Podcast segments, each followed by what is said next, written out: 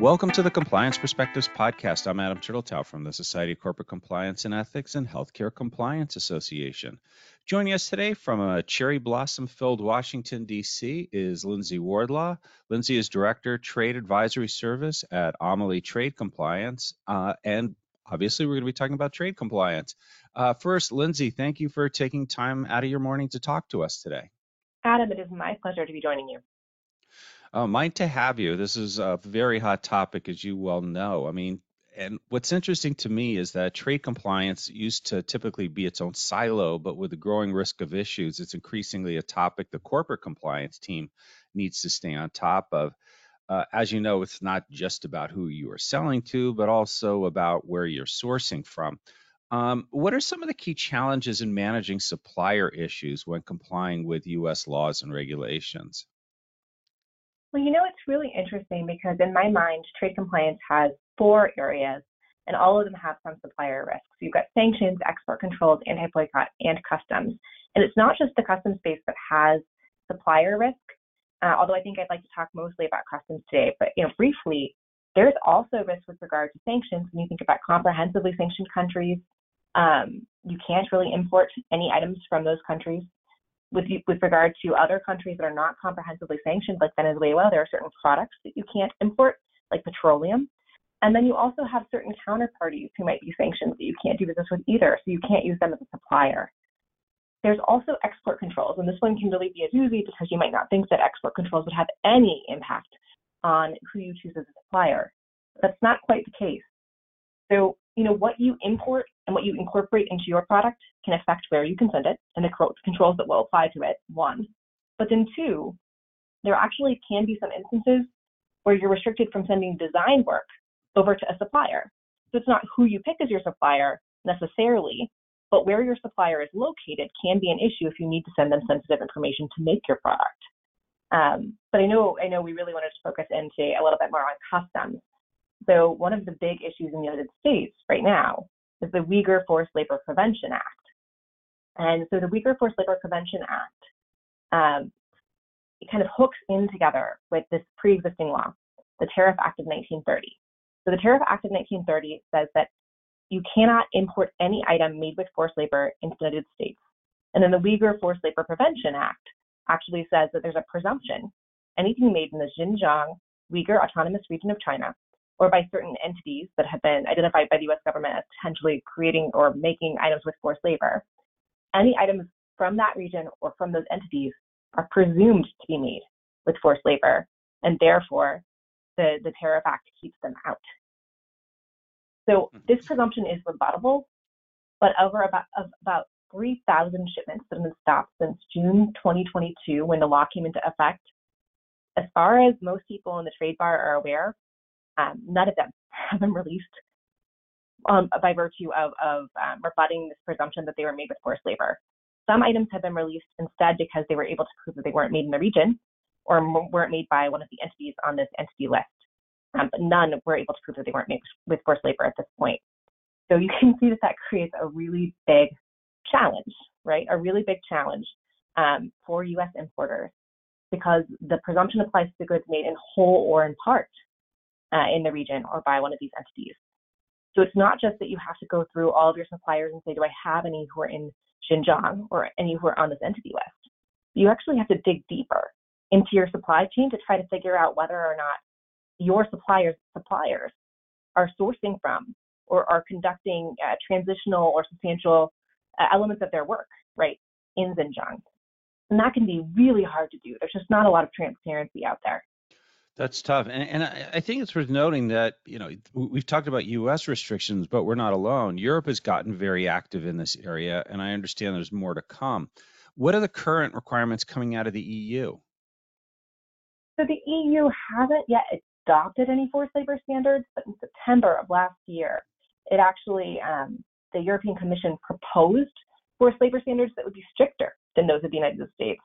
So these forced labor restrictions would actually say that for all regions that you might import from and for all domestic production, um, you cannot use forced labor. Uh, and then also you cannot export goods made with forced labor. You can see that's actually a significantly broader prohibition. And there's an expectation that this would probably be adopted and enter into force in 2025, 2026. So companies have a little bit of time to get ready, um, but it's it's going to be a really comprehensive restrictions, so they should start getting ready now. It sounds like it. Now, given all these requirements and to this point about getting ready, how can compliance teams start to get a handle on all of these risks? Well, the first thing to do and the most important thing to do is to really understand your risk, right?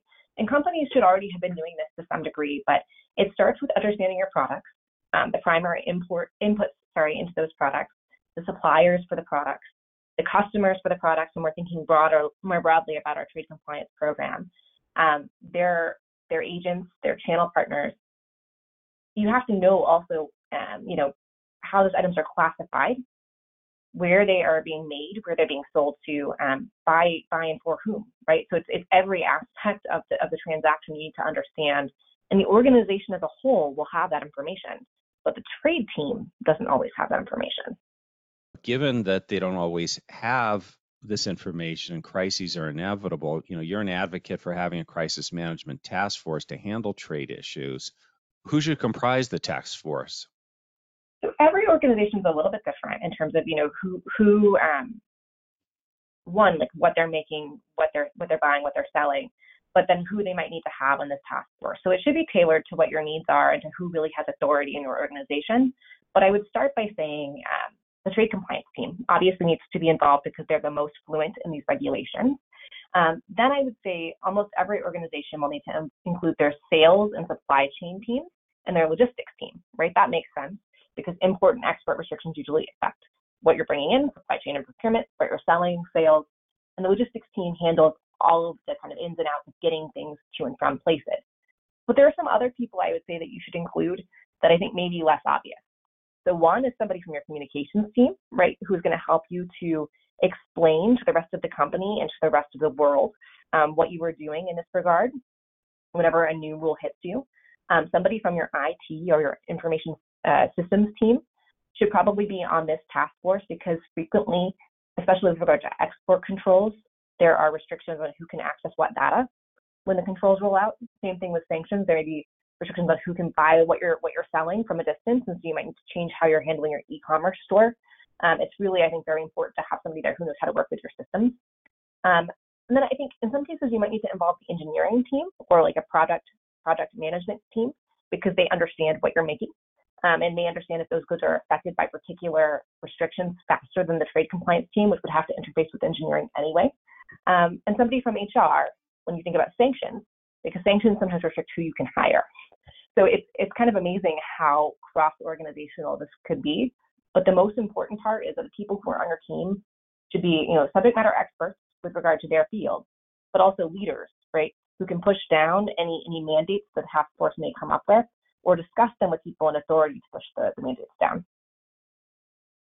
Very comprehensive, and truthfully, it's not surprising given when a crisis hits how many sort of tentacles there are to it.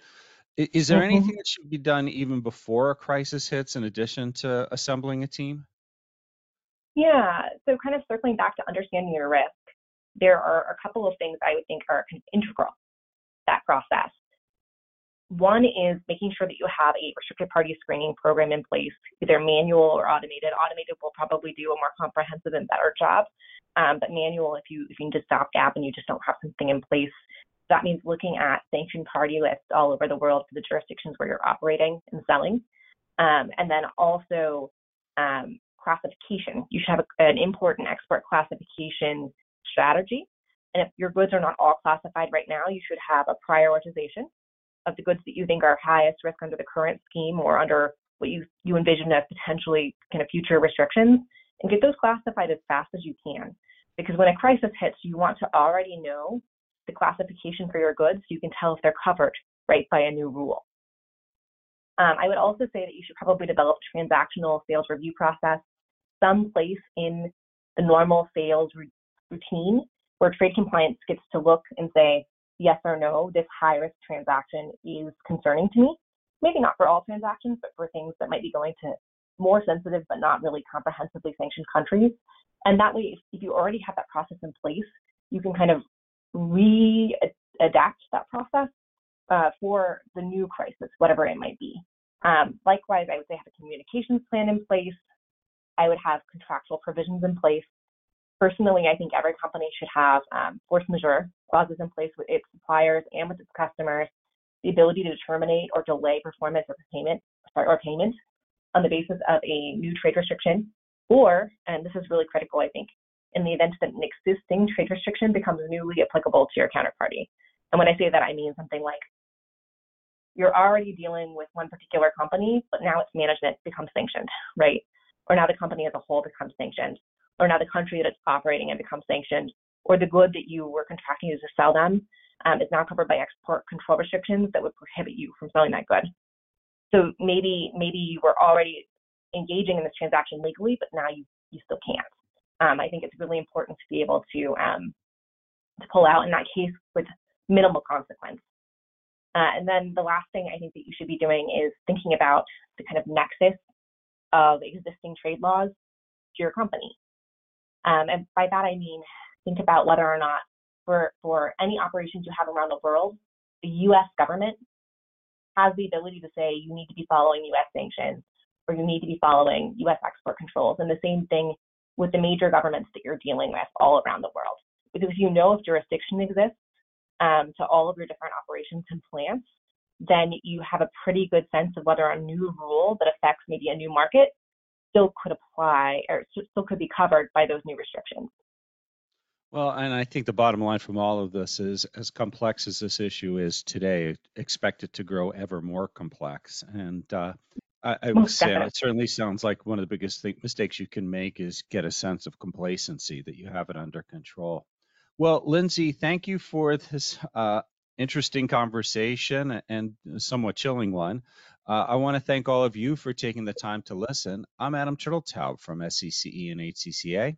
I hope we're able to expand your compliance perspective.